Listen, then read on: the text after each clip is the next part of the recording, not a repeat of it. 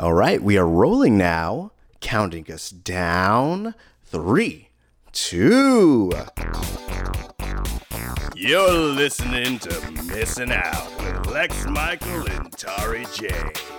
Let's start the show. Hello there, Misketeers. Welcome back to Missing Out. I'm Tari J. I'm Lex Michael. And if this is your first time listening, what we do here is we introduce each other to different media, whether it be movies, music, television, spoken word, books, experiences, things that have built us up as people, and we hope that in sharing it, it builds you up. We are the retrospective that is uh, introspective. That's right. You let your mule carry you wherever it would, and it brought you to the Missing Out podcast. Dang right. We are in week two of the month with no name.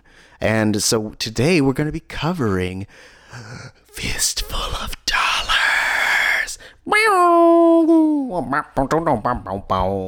That's good. Yeah, that's what the the soundtrack sounded like to me.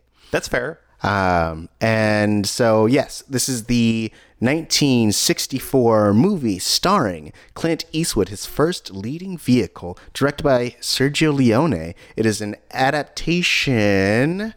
Of, big big finger quotes and the type of finger quotes that he is is uh, demonstrating to me so finger quotey so aggressively finger quotey that it is all 10 it's digits all on my fingers. it's all 10 digits simultaneously Um, but it's an adaptation, according to the courts, of Yojimbo. uh, that was the Akira Kurosawa film about a wandering samurai, and this one is about a wandering gun. Not like a physical gun, but like he's a he's a cowboy. It's a western setting. It's a spaghetti western specifically.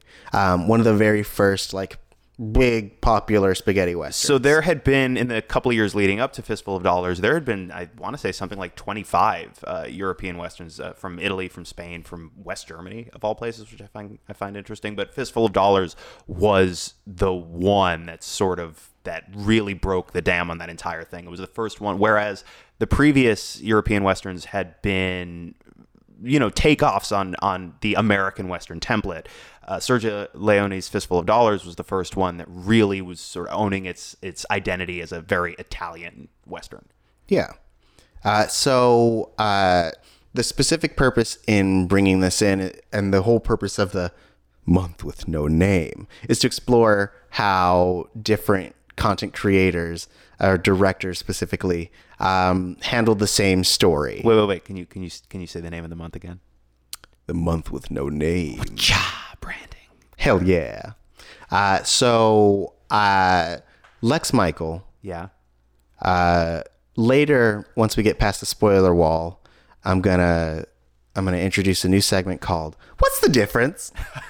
Okay, great. I like it. But uh, for now, uh, generally speaking, uh, how would you pitch this movie? All right. So, uh, Sergio Leone is the greatest director of Italian westerns of all time. A Fistful of Dollars being, as we just referenced, sort of ground zero for the big spaghetti western phenomenon that took off in its wake. It is the birth of Clint Eastwood, the icon. As you mentioned, this was his first real leading role in a feature. He, uh, of course, had been on the show Rawhide prior to this. But this is everything you think of when you think of Clint Eastwood, the icon. Uh, is it from this essentially this and also like I think Dirty Harry sort of made up the difference a little bit later. But like this is this is sort of ground zero for that. And instantly an icon was born. Instantly an entire new subgenre was born. It's uh, incredibly grand and sweeping and operatic. And spaghetti westerns have a style unlike anything that had come before and really unlike anything that's come since. Everything that feels like this is directly referencing this. You know what I mean? Like this, these types of movies. And Sergio Leone did it better than anybody else. Uh, on top of which, it's got music by the greatest of all spaghetti western composers and one of my favorite composers of all time, Ennio Morricone. Everything about this movie, I think, is is so great. Like I get that the barrier for entry uh, for some people might be kind of high because westerns just really aren't their jam. And I felt that way about westerns for a long time as well. Like a lot of American westerns, even some of the great ones, like I think, for example, like Howard Hawks' Rio Bravo, great, great, great American western, but like has a bit of a sleepy almost pace to it. Uh, very chill to the point where I think for some people it's it's uh, I don't think it's boring, but if you said boring, I, I would understand where you're coming from. Whereas these these movies have this sort of uh, vicious, rough edge to them, and they really reshaped the perception of what a western could be, could do. And I think as a historical artifact, Fistful of Dollars is truly fascinating. But I also think as a movie, it's consistently entertaining for me. Um, and all of the elements just so work. I, I would say this is like once in a lifetime lightning in a bottle, but then of course Leone and Clint Eastwood teamed up on two sequels to this movie uh, for a few dollars more, which paired him with Lee Van Cleef, and also of course uh, The Good, the Bad, and the Ugly, one of the most revered films of all time, which brought back both Eastwood, Van Cleef, and also brought in uh, Eli Wallach. Um, it, it's it's it's got its rep for a reason. You know what I mean? And like it's a movie that I'm a huge, huge fan of, as I'm a huge fan of all of Leone's films. I think like every one of his westerns is a masterpiece. Uh, but Fistful of Dollars, obviously, is a, a remake of Yojimbo, and we're going to talk about the thing, and we're going to compare and contrast. And I now really want to get your thoughts, Tari, having come to Fistful of Dollars for the first time. Um, so I'm not a Western guy. Um, and I, I can appreciate all of the history aspects of this and like its its groundbreaking nature and and how it's like imprinted upon all of westerns moving forward. I am not a Western guy, so this movie was a, a little bit of a slog for me. Yeah, the barrier for entry kind of being high. Right. Yeah. And uh, I think it's it's a lot of the fact that for me, unless it's like a super insanely stylized gunfight, when it when when guns when it's just a bunch of people shooting at each other, my eyes kind of glaze over and I'm like I wait for the noise to stop. Yeah. Um, and so like that happens a lot in this movie. Um, so I, I wasn't a huge fan of it, but I can appreciate what it meant to the genre. Right. Yeah. Um, and also like, I mean, Cl- seeing Clint Eastwood do his Clint Eastwood thing, like I haven't, this is probably the first time I've seen young Clint Eastwood. Right. I, I'm used to seeing him in, in things like The Expendables or, well, he was in that, yes. Um, Was he in that? I think, I don't think I think he Clint was in a scene or, no. Are you think? Are you just thinking of Gran Torino, where he's his own one man racist Expendables? Probably. Um, yeah, I'm used to seeing old Clint Eastwood. Um, and so this was the first time I saw Clint Eastwood, aka Scott Eastwood's dad, um, who he looks, Scott Eastwood looks just like young Clint Eastwood. He does. Um, so like now I, I see it, I get it. Um, but yeah, so you know, it's it's cool, it's dope, it's not bad.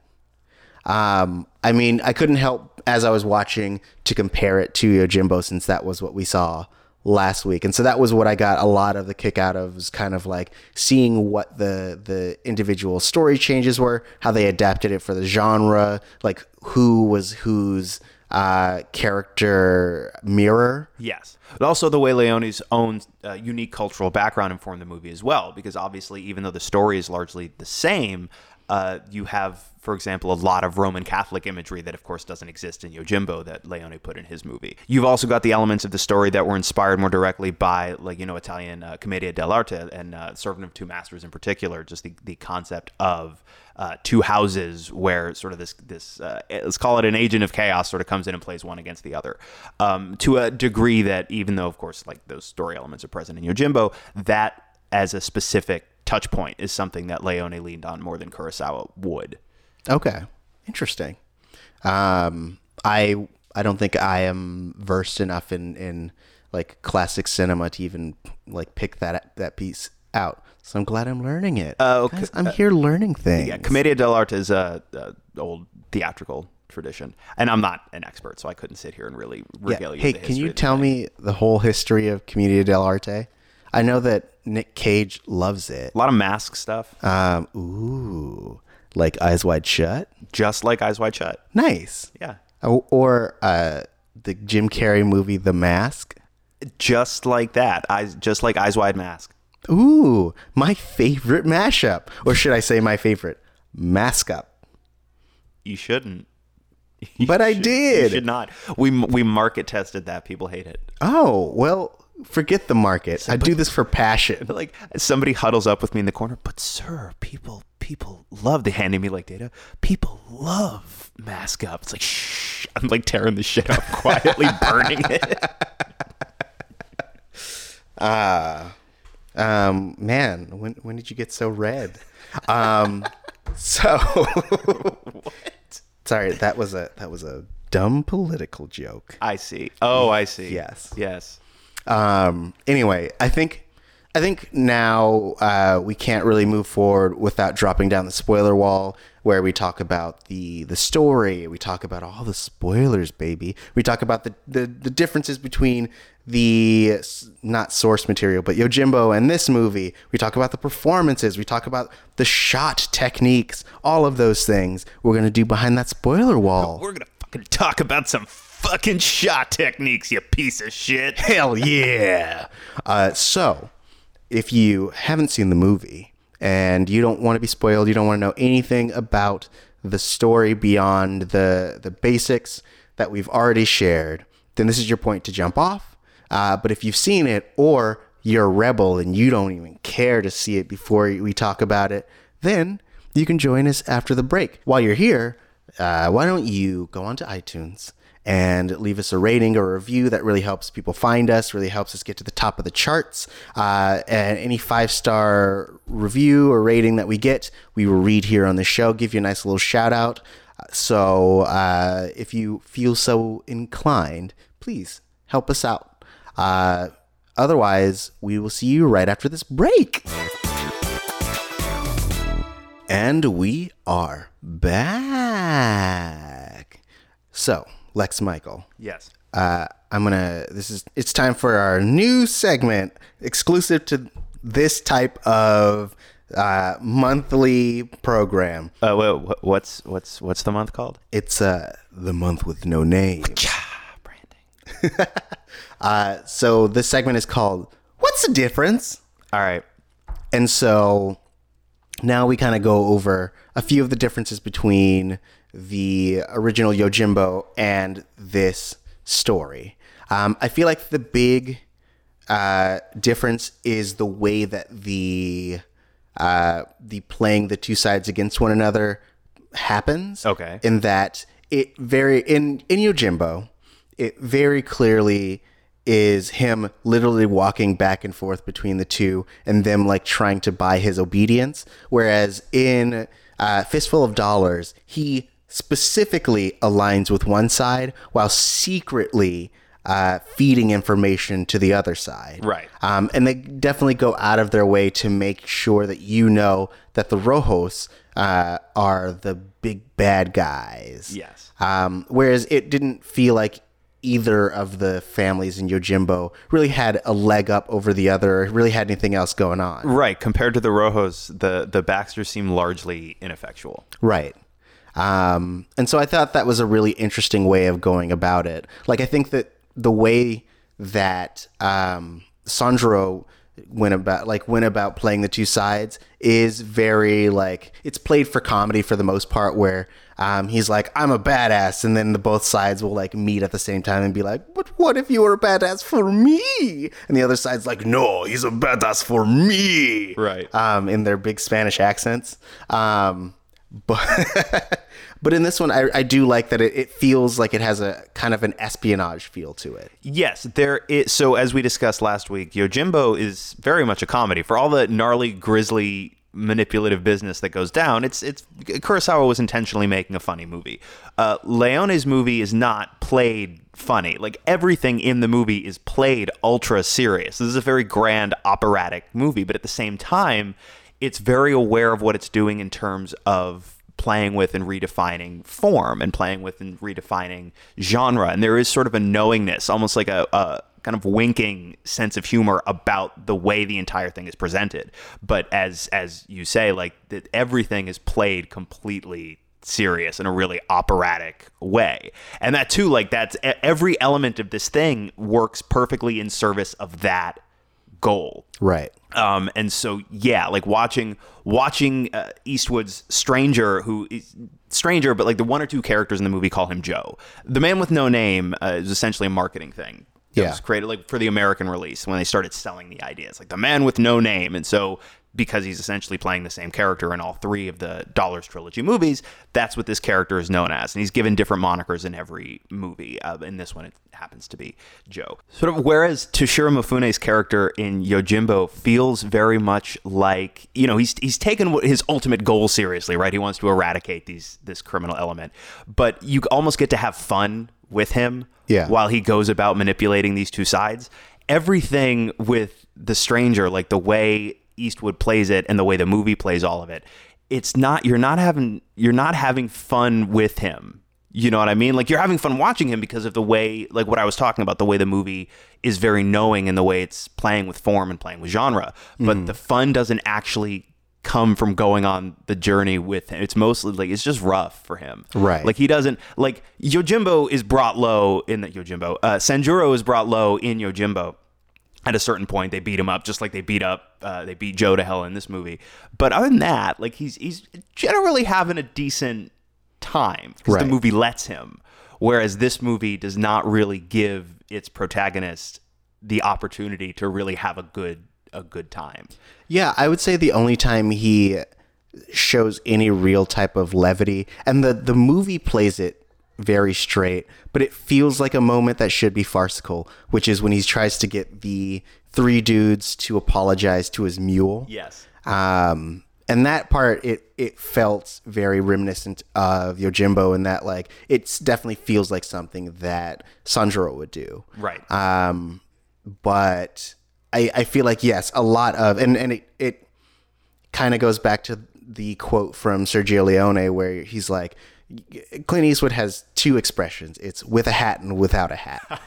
um, and like you you really get that feeling that like he, for the most part, his character is just uh, determined. Yes. and he is willing to uh, enact his his plan no matter what and no matter what the stakes are and you get that Yes. um, but there's no aspect of real fun Yes, but part of that too is because his character is not as fully defined as Mifune's character in Yojimbo, uh, and that's by design.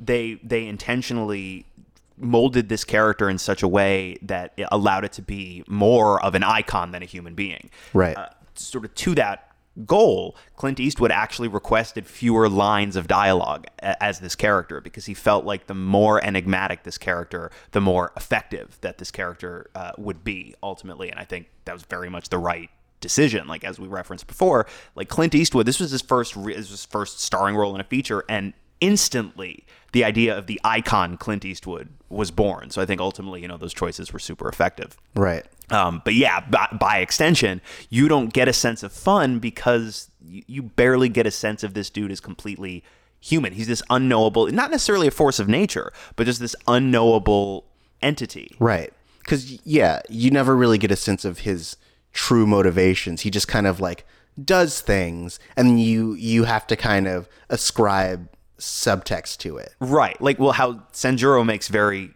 plain, he his idea is, well, I'm going to wipe out this criminal element because this is sort of the this is the rot that's infecting you know the, the, this whole land and stuff. So what I'm going to do is I'm going to wipe out this syndicate and this syndicate, and here's how I'm going to do it. Whereas, yeah, Joe just as you say, just sort of does things, just sort of rolls into town, goes, well, these guys are rude, so I'm gonna kill them. Uh, these guys seem like jerks but maybe they'll pay me, so I'm gonna go work for them. Oh, they're really jerkish, so I'm gonna be sort of almost petty and vindictive and go to their competition and be like, hey, so these jerks, et cetera, et cetera, et cetera. Right. Now all of a sudden, whoops, gang war, and I accidentally got that whole family killed. Darn. Yep, just like that. Um, another big difference are the the dynamics of the families. So in Yojimbo, we had uh, Seibei, uh, who it was just him and his wife uh, running the brothel, um, and then we had Ushitora, who uh, he it was him and his brothers, uh, who was more of the second thought. And so I feel like in uh, Fistful of Dollars, um, it almost reverses the order of those things in that um, initially uh, Sanjuro initially Sanjuro went to Seibei's family and was like, "Yo, yo, yo, pay me monies." Um, but this time he goes directly for the Ushitora uh, surrogate and starts getting involved with the brothers, and you start meeting them through him, um, and you start to learn about their sense of justice and all that stuff. Um, which I thought was an interesting way of like really streamlining that whole process, in that it gets you already in, intertw- it gets him intertwined with the the big bads so that you can really kind of you know attribute your morality in terms of the way that they go about doing business and you meet uh, Ramon a lot earlier than you meet um, uh, I forget his name um, Uno. Unosuke, yes, thank you. Um, so yeah, like Unosuke comes in like way, like I want to say over halfway through the movie, and he's just someone that they like talk about every so often. But Ramon is there by like I want to say the first third, because you get to see him massacre a bunch of people Right. with his minigun or Gatling gun. I, do, I don't know the difference between a minigun and a Gatling gun. I think the main difference is a crank, whereas. Um, so Gatling guns have the big crank, whereas miniguns don't. Um, but that's the only thing that I can really give as a distinction between what he was using. He sounds sure. Um, I that's that's the only thing, which I think is interesting. So like we have the um, more so and more of this. What's the difference? Um, is uh, Unosuke had the pistol, which was his like big westernized thing, and then we get Ramon, who has the uh, the rifle, and that's the surrogate for that pistol. Right. It's the when the man with the 45 meets the man with the Winchester, the man with the pistol, uh, something something gonna get shot. Right. Um, but I I feel like you can't introduce a minigun and ha- not have that be the big thing he's contending against. Which which is actually this is a very fair point, and my only response to that is, well, sure, but then in the final confrontation, a minigun probably would have just ripped through his armor, and he would be dead. Um, yes. Well, I mean, but there are other ways that you could that he could you could have like shown off his like skills or whatever. But like I think yes, if this movie was made today, it 100% would have been the Chekhov's minigun. Like that would have been the final thing that he had to contend against. There's a really cool um, sequence in Rurouni Kenshin, uh, which is an anime that maybe I'll make you watch, but I probably won't. Um, You are a merciful God. um, but it is a bunch of like melee fighters essentially against a Gatling gun. Um, and all of them are working together to try to take down the rich guy who's shooting it. Um, and it takes a bunch of these dudes like uh, essentially giving their life to to allow the main character to get close enough to take the dude out um, which I thought was a really cool sequence. And I think that like if this was made now, then that would be essentially how it plays out, where he has his minigun and these other people are working together, or like he's so good with bullets, he like shoots one and jams the the the rotator, and and then he's like, ha ha, forty five beats bi- minigun every day. It's like the end of the Matrix where he just be- he becomes bullets. Like he's just he's so one with violence that he becomes bullets himself. No, I feel like if it was made today, it would be a lot like that section of the movie would be a lot like the first act, like the ending of the first act of Iron Man. Like this was the first like he'd come out in this giant steampunk suit of armor type deal. Like I had this thought for the first time. I've seen this movie a bunch of times. First time uh, I had this thought when I was watching it again. That sequence uh, when we're kind of building towards the final confrontation and Joe is kind of in this underground cave.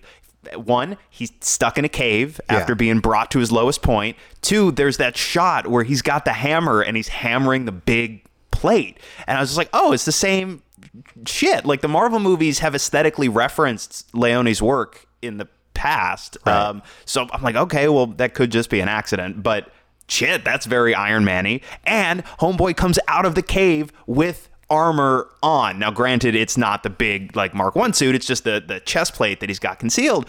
But I was like, oh shit, this is very Tony Starky. Yeah. So I feel like if it was made today, especially because uh, it's it's a recognizable IP, but you're not allowed to make a movie and release it theatrically anymore unless it costs out of 250 million dollars, they would definitely put him in a big like steampunk suit of armor and shit. I would walk out of the theater immediately. I would just I just drink. You know what I mean? Like I would just order more drinks and start pounding them. well, I don't drink, so I would just have to be like, I'm. I think. Oh man, time to beat traffic. um, You just stand up in the theater and loudly go, "I left the oven on." they just run, You're climbing over people. But that does uh, get me to another one of my. What's the difference? Uh, every time I say it, I get a little more Jerry Seinfeld. Um, Seinfeld. Seinfeld? Shut up. No, this is you won't get sued now. Uh, yes, great. I wasn't saying anything derogatory about famous ultra rich comedian Jerry Seinfeld. I was talking about Jer- Jerfy Seinfeld. Oh yes, definitely. It's like that'll hold up in court. Um, but my my another. What's the difference? And then you get sued by Jerfy Seinfeld. what is the difference? What's the difference? um, is yes, how the ending plays out, um, which essentially is in Yojimbo. We have Sanjuro um, coming face to face with the remainder of um, Ushitora's gang, and you know he basically swipes them all down. He he throws a, a, a sword, not a sword. He throws a, a knife, gets rid of the guy's shooting hand, and then he takes him out. And you get a nice little uh, monologue from um, Unosuke. Fine. And then in Fistful of Dollars, um, instead it, it feels like uh, it feels like uh, the man with no name's intention is to just break Ramon's spirit. Yeah. And so like he, because we've established earlier when when uh, they were all practicing their shooting on a suit of armor that uh, Ramon has this this belief that you always go for the heart. Um, Yes. Also, the scene that you're talking about, where they're having this at the Rojo compound, they're having this sort of festive dinner. Uh, one instance, very ob- most most blatant example of uh, Leone's use of Roman Catholic imagery in the movie is, of course, the, the the the Last Supper. You have a shot of them all at the table, which is very much a the the Last Supper. Okay, nice. Yeah. Um, but yeah, and so uh, we get the payoff from that in the in this scene where essentially uh, Ramon keeps shooting him in the heart, and he just keeps getting up. Uh, right. So so in Yojimbo, the sort of opposite number, the villain that our our hero must face down in the final act. In Yojimbo, ultimately our villain's undoing is mostly that he underestimates our hero and underestimates that uh, Sanjuro is willing to fight a little dirty. Uh, whereas in this movie, Ramon's real undoing is just his ego and his pride and his belligerent commitment to doing things the way he wants to do them because all he had to do was shoot homeboy in the head right. and he's fine but he refuses to do that because he is so ego driven and so prideful that he just he can't conceive of doing it any way but i have to i have to on principle kill this man by shooting his heart Right. it's ridiculous Yeah. Um, like he could have shot him literally anywhere else, and then the rest of his like team could have just finished him off, like just one to the leg. And he's like, "Oh, you got me." and he's just like, "All right, guys, do your thing." And it's just like twenty minutes of dudes taking turns reloading and shooting up this corpse. Oh, dude, it's like when they kill Alex Murphy in RoboCop in the first act. It's just a big uh, uh, prosthetic Clint Eastwood, and they blow up its hands and shit. Yeah, just like that.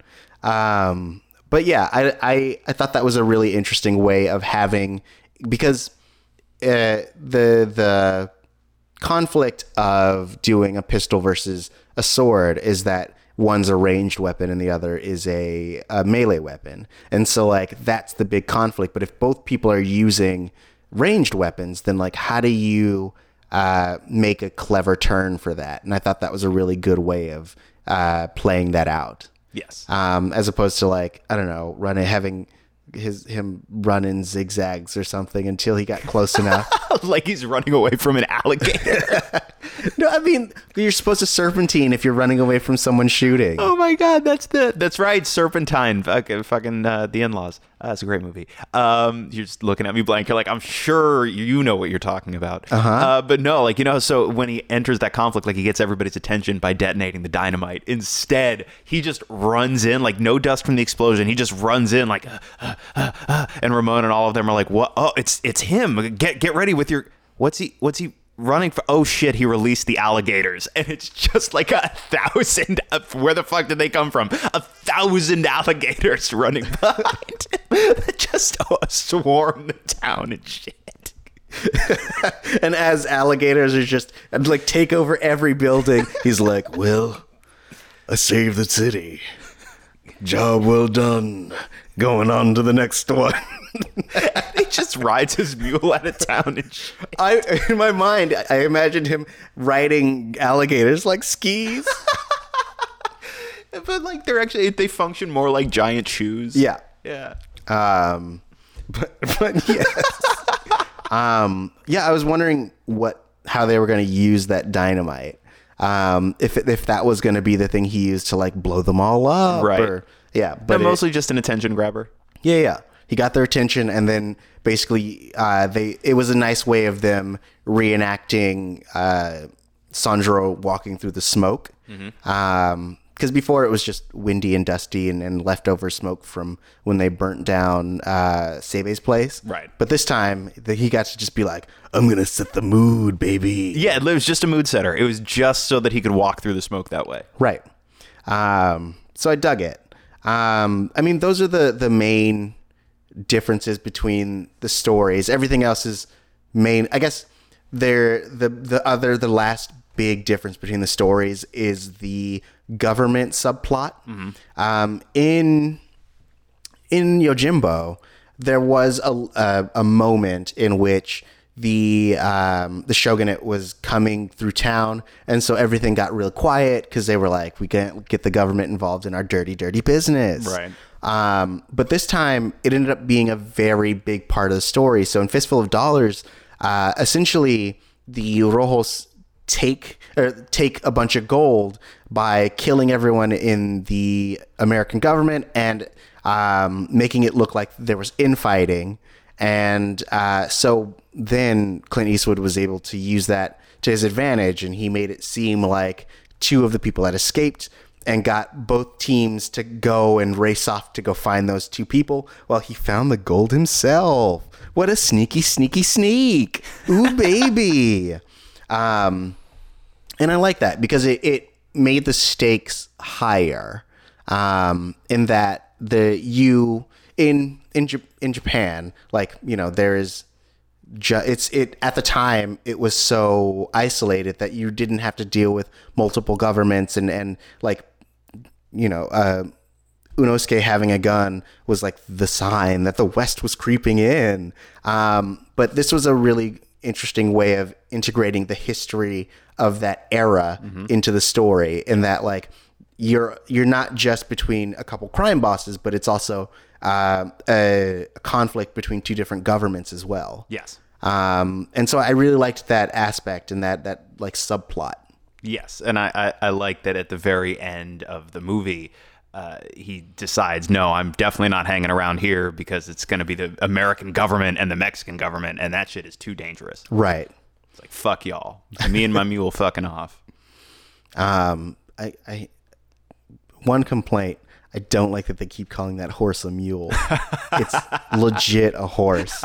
Leave it alone. Maybe its name is Mule. No. I don't I also don't like that. That's like when you if you have like a, a dog and you call it gorilla or something and you're like, "Why? Why would you do this?" Just get a gorilla. or if you owned a wolf and you were like, "Sup, dog?" and it's like that wolf is like, "I have a high degree, I have a high pedigree. I deserve respect." And you're like, you're just a dog, ain't you? You're just a little little shit dog. You, you shit yourself every day." And it's Fucking like, wolf eats I you. have dignity. respect me. like as he's ripping your throat out. Um, yeah, exactly. Oh man. Um. So yeah, those are that. That's I think that's the end of the segment of what's the difference. Um. So I had read that there is for the television release of the movie. Yes. They added a small scene at the very beginning where like the mayor walks up and is like, "Hey, if you help me get rid of the the scourge in this town, we'll pardon you for all your crimes." Yeah, like they have to. It was so. Uh, you, you got to remember the American Western hero traditionally had been like you know the very clean shaven, uh, white hat, you know, honest, true like Boy Scout do gooder cowboy.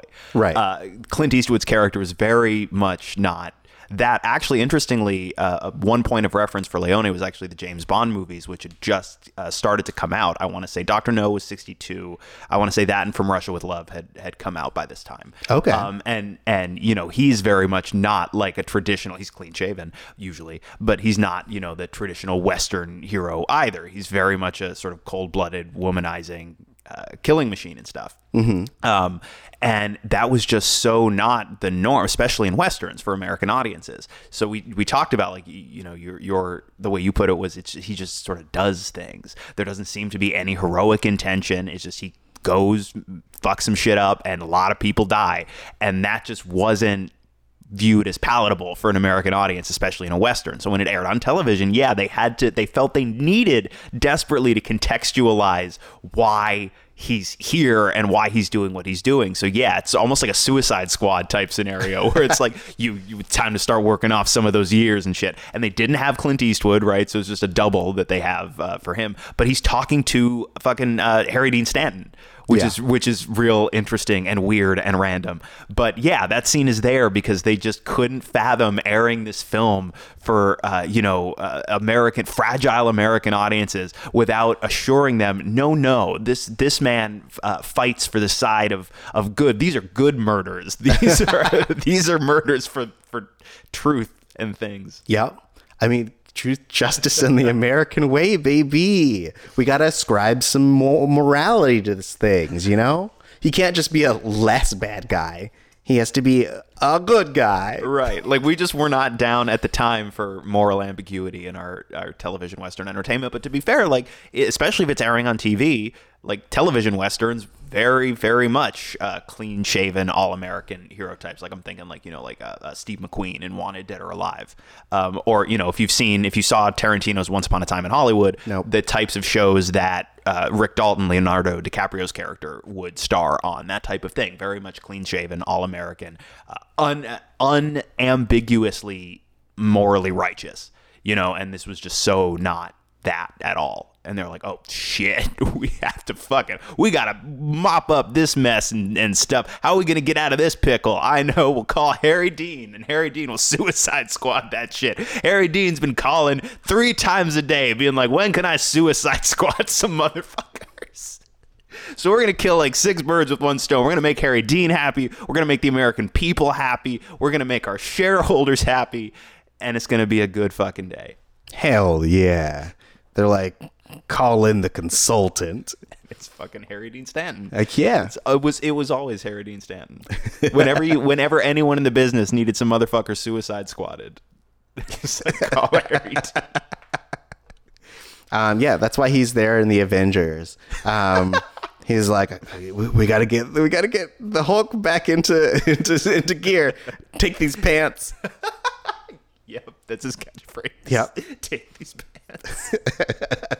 Uh, I was reading that uh, apparently when Sergio Leone was getting into doing this film, uh, he was not crazy familiar with uh, Western like history, the, the settings, and like how traditional shooting works, which I think uh, as I was reading, like ultimately worked to his advantage because it gave this movie its own style. But um, also it meant that uh, Clint Eastwood had to come in and be like, "Hey, you know these these things are wrong, and these people didn't wear this, and all that stuff."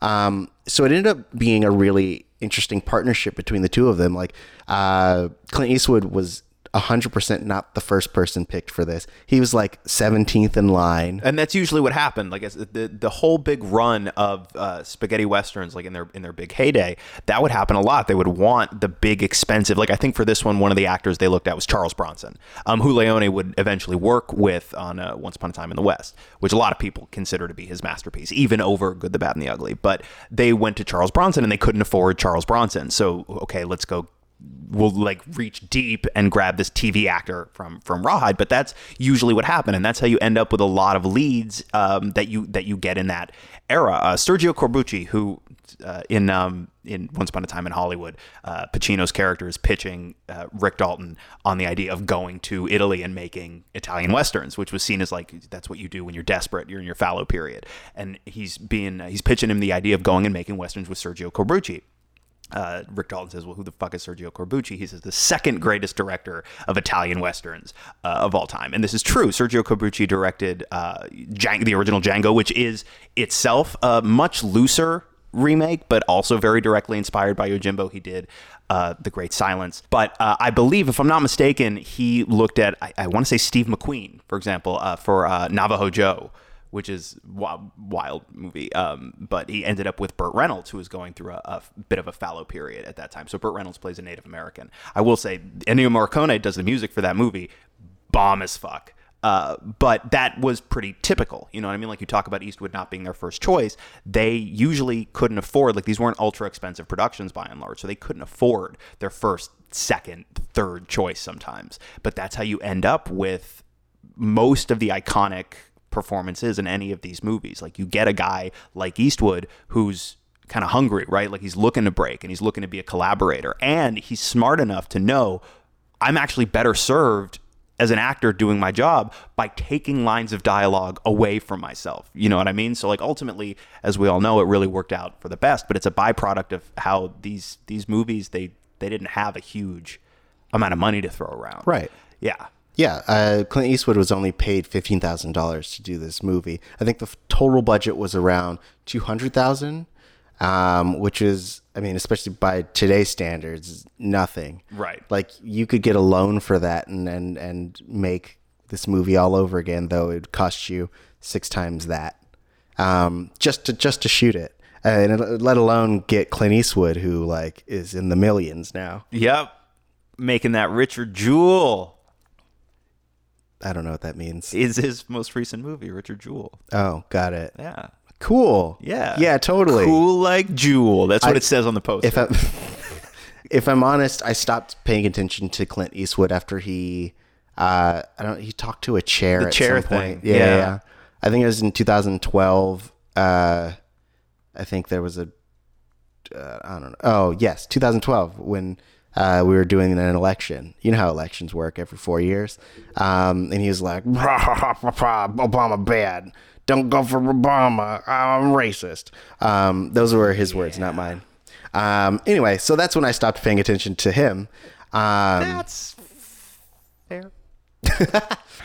uh, but okay, so Lex Michael, what else do you feel like people should take away from this movie? Uh, I mean, again, I, I understand, especially if you're not a Western person, the barrier for entry can be high. For me, what makes all the difference is how ultra stylized these movies are. And I feel like, you know, I mean, say what you will about the way Tarantino appropriates uh, elements of other people's work to do what he ultimately does, but I do think he's doing a bit of a public service by by lifting so heavily from spaghetti westerns, uh, uh, Leone's and Corbucci's movies in particular, because I don't know that generationally we would still be talking about these movies to the degree that we are. So, and it's it's great that there's there's been sort of a uh, since their heyday, there's been sort of a resurgence of appreciation for spaghetti westerns and European westerns overall.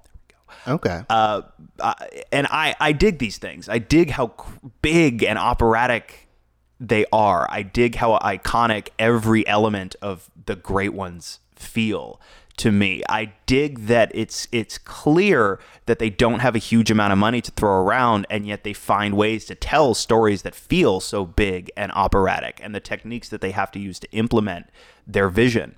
Uh, and not for nothing like fuck, Ennio Morricone can write music, bro. Like this isn't even, in my opinion, Fistful of Dollars is not even one of his strongest scores, and I still think this movie has so many like ultra iconic pieces of spaghetti western music in it.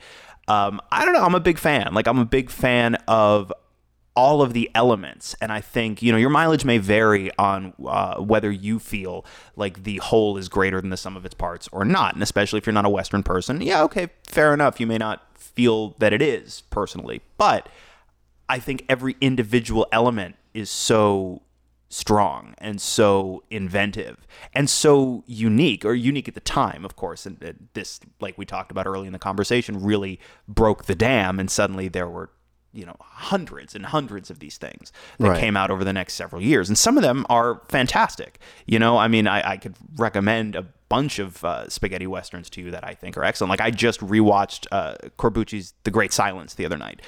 Fucking phenomenal movie. Um, but at the time this really was this singular thing. There wasn't really a precedent for fistful of dollars.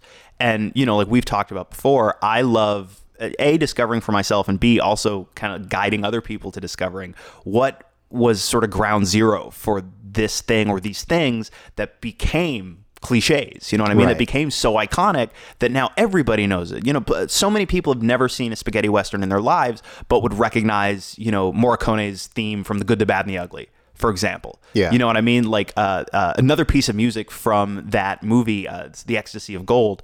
I, if I'm not mistaken, I don't know if they still do, but like Metallica would open their live shows, like they'd come out to that. You know what I mean? Like just seeing where where all of this stuff originated from, and seeing. I mean, like for for me personally, seeing that those elements are actually that strong.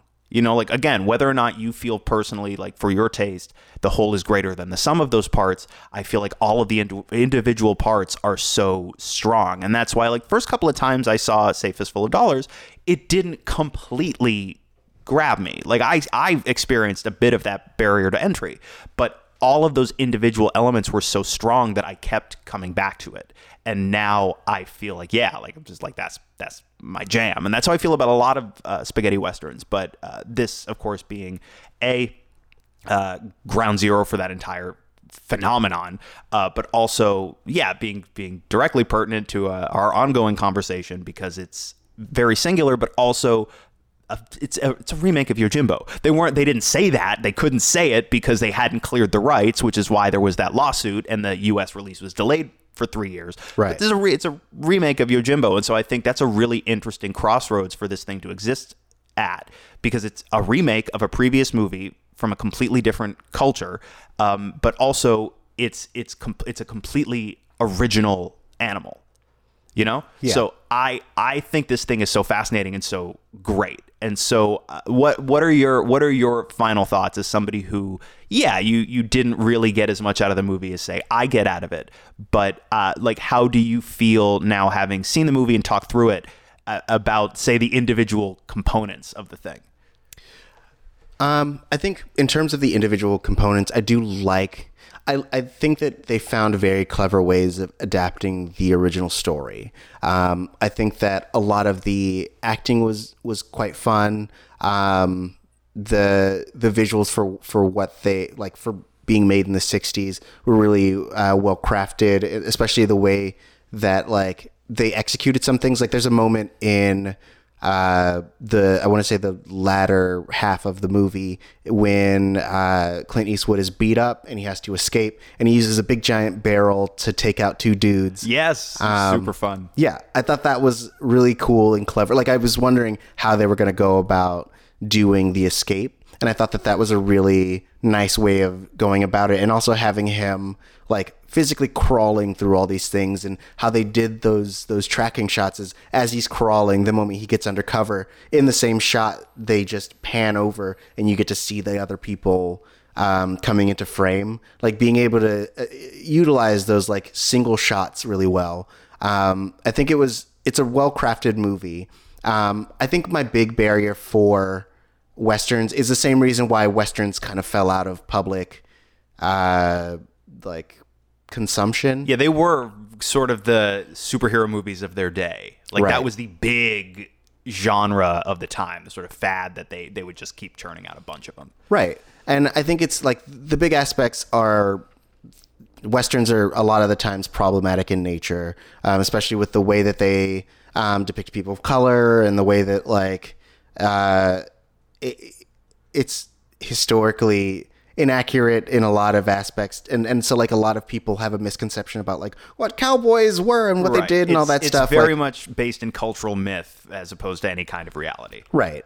Um, and so like I think that those pieces are are the big barriers of entry for me and that like I can't help but be like, oh yeah, of course the big evil group are the the Mexicans or whatever. Um, and so like those things I I have to like analyze and, and really like contextualize as I'm watching and stuff like that. Uh, but I think that as a as a movie and as a as a cultural phenomenon. Um, I think I can appreciate all the aspects of like when this was made and and and not like try to hold it by today's standards and all that stuff. Like I can I can do that. Um, I think it's just maybe for me. Um, I just I think I just needed something, and I can't really put my finger on it. I think that's fair. I think that's very fair. Uh, how did you how did you feel about the the dubbing? Um, I well, I uh, knew going in that everything is dubbed, like they shoot everything silent, and Yeah, then they- they, they have to like redub it, and so I wasn't like I didn't mind it as much. It's because it's the same way in um the Neverending Story. Like the people were speaking their native language and they just redubbed it in English. Um, and I watch a lot of like subtitled stuff, so it like doesn't matter. Um, so I thought it was fine. Like I assumed it was gonna be like a little weirdly dubbed, but um, I think after the first minute or so, I was like, "Yep, all right, settled in." It it helps that Eastwood is dubbing himself. I Yes. think a little bit. Uh, I think that bridges that gap slightly. It uh, yeah. What they would do is they like you said they weren't really worried about on set audio, knowing that they were just gonna loop all of it. But they just they allowed every actor, regardless of where they were from. Some of them were Italian, some of them were Spanish, some of them were were uh, West German, uh, some of them were American.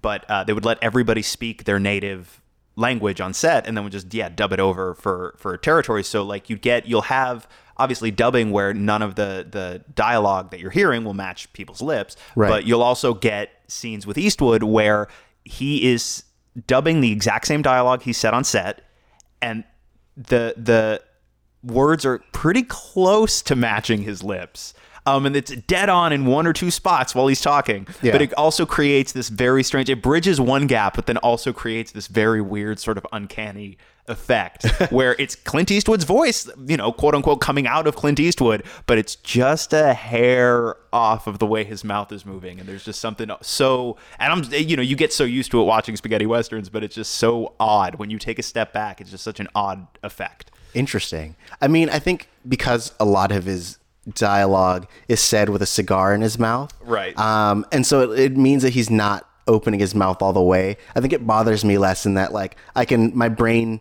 can just assume that anything that is slightly out of sync is just said through his teeth. Okay. Um, and and again, like if you if you watch a lot of dub stuff, your brain just goes words enter. Right.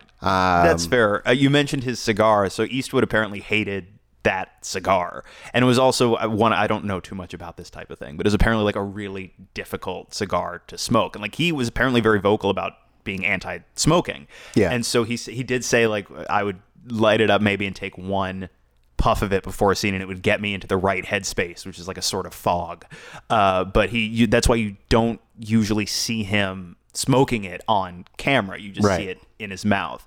And uh, I, I believe the, the story and i don't know if this is apocryphal or not but the story is when they came back to do for a few dollars more uh, eastwood went to sergio leone and said like well do i have to have the cigar in this one? And leone says well of course you do. It's the star. It's true though. um, I I mean, they could have gotten rid of it if he would have been like, "This man with no name changes who he is every time he's in a new village," and so he like like you see him at the very beginning with the cigar, and he like flicks it off and goes, "My name's Sam now." Would have been good. at the end of Fistful of Dollars, like the credits roll, and at the end, uh, his he's riding his mule over the hill at sunset, and then it goes to like a close up with the cigar in his mouth, and he goes, "Hey kids, you know me as the man with no name." But I'd like you to know me as takes this, the the cigar, flicks it. The man without lung cancer. Now I'm gonna talk to you about smoking. Um, yeah, that was also in the American uh, broadcast version. It was crazy. fucking this suicide squatted the cigar.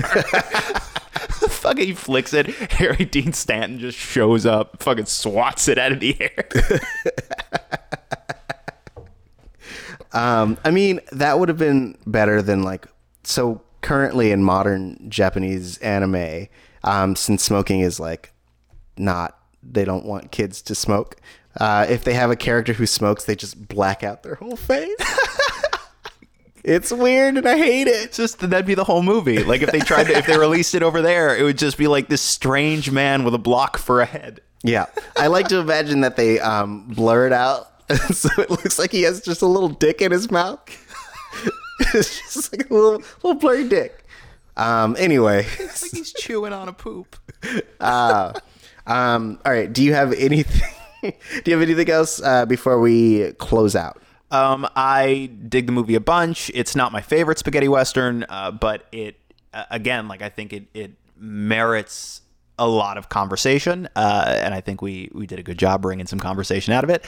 I yeah, I'm a big spaghetti western fan, um, so I I like the opportunity to sort of turn people onto this th- this concept, these movies, because I do think again, even if it's not your cup of tea overall i think some of these individual elements are uh, so strong and so often copied and so i love being able to direct people's attention back towards sort of where a lot of this stuff began uh, and I'm glad, I'm glad I'm glad I had uh, the opportunity to, to share it with you as well because this is your first first spaghetti western. Yes. Yeah, I mean you've seen some of Tarantino's movies, so like you've seen movies that lift very, very liberally from some of these movies. But yeah, okay, so see, I feel like I'm doing I'm doing good thing, even though it's not necessarily your jam. I feel like I am doing important fucking work. God damn it! Oh. showing you uh, showing you some of this stuff because like yeah, I like I like being able to spread it around a little bit. Right. That's how I feel about sharing anime with you. Yeah. I'm doing the Lord's work. I'm doing Buddha's work, baby. Ah, yeah. Now you know. You know. Now you know that I've been put on this earth to give you anime to make you feel good about that sweet, sweet Japanese production. Oh yeah. Anyways, uh, everyone at home, what did you think about Fistful of Dollars? And did we miss any? What's the difference? Uh, did we miss any of those? What else was different other than the people? Uh, uh, speaking of what the difference is, though, Tari, what are we what are we doing next week? Thanks for asking. Next week, we're going to be talking about Last Man Standing, baby. It's the one starring Bruce Willis, not the one with Tim Allen. yes, uh, it's a Walter Hill movie that is an official remake of Yojimbo. Uh, also, the least well received of the three. But uh, yes, that's how we're going to be concluding. We're doing this chronologically, man. Yeah. I, I don't know if we've saved the best for last, but we've certainly saved the one with the most Willis Right. for last. Yeah. Um, and so, yeah, that's going to sort of conclude our three week series, our trilogy of uh, Yojimbo based storylines because I think, uh, you know, obviously Last Man Standing, official remake, uh, uh, Fistful of Dollars, uh, unofficial remake that's very blatantly a remake. And uh, I think Yojimbo is pretty Yojimbo based. Uh, so we're going to wrap up the month with no name with Walter Hill's Last Man Standing. Uh, jo- join us, won't you? Yes, Join please us. Throw, do. throw your stick in the air, and wherever it comes down, be like, "Fuck you, stick! I'm making my own choices," and come over here. yeah. Game plan with your mule though, because like you bring the mule.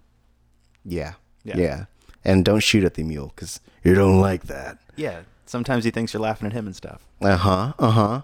Um, but in between episodes, uh, you can hit us up on Twitter at Missing Outcast, M I S S I N G O U T C A S T.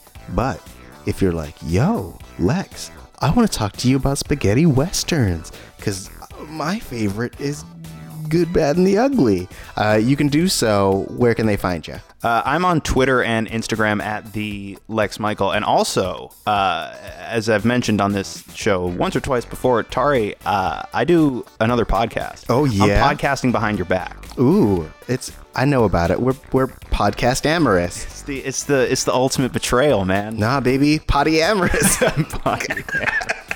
That's uh, something about that feels icky.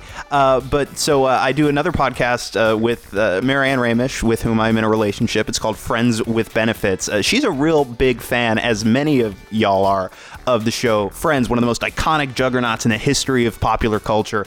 I'm not really a fan, and not like burn it all down, but I just you know it was never my never my thing. But as you know, if you listen to this show, I'm very, uh, I'm really into my sort of clinical autopsy-like analysis of popular culture, and she's a big fan. Wants to show me this entire series, so we're going episode by episode through the entire series of Friends, and we're going to break it down from a, a fan's perspective and also from a critical perspective as well. Uh, we're having a good time doing it. I think if you dig this show, you you might dig what we're doing over there. So come check that out. Friends with Benefits podcast, uh, and you can get it wherever uh, your good podcast can be found. And uh, it's it's up on the big ones, big platforms, and it's going to be up everywhere else in the relatively near future. But but check it out. We uh, we like it. We like it. We, we like it so much. it's good. Uh, I've listened to some episodes, and it's really fun. Uh, they have a good dynamic, and every so often they'll like have some food and stuff and be talking about that. So uh, check it out. But in the meantime, you can also find me at Tari J, T A R I J A Y. That's on Twitter. And if you have an Instagram, I'm also on there, but I only post when I'm on vacation. And I'm not on that now, so it doesn't matter. Um, but yes, and we will talk to you next week, in which we'll be covering Last Man Standing during the month with no name. So until then, this has been the retrospective that is introspective. Uh, now you have a new perspective. Go get suicide squatted, kids. Go no, that's that's no good. Go suicide squad your smokes. There we go. That's family friendly message. Suicide yeah. squad your smokes. Be like the man with no cancer lungs.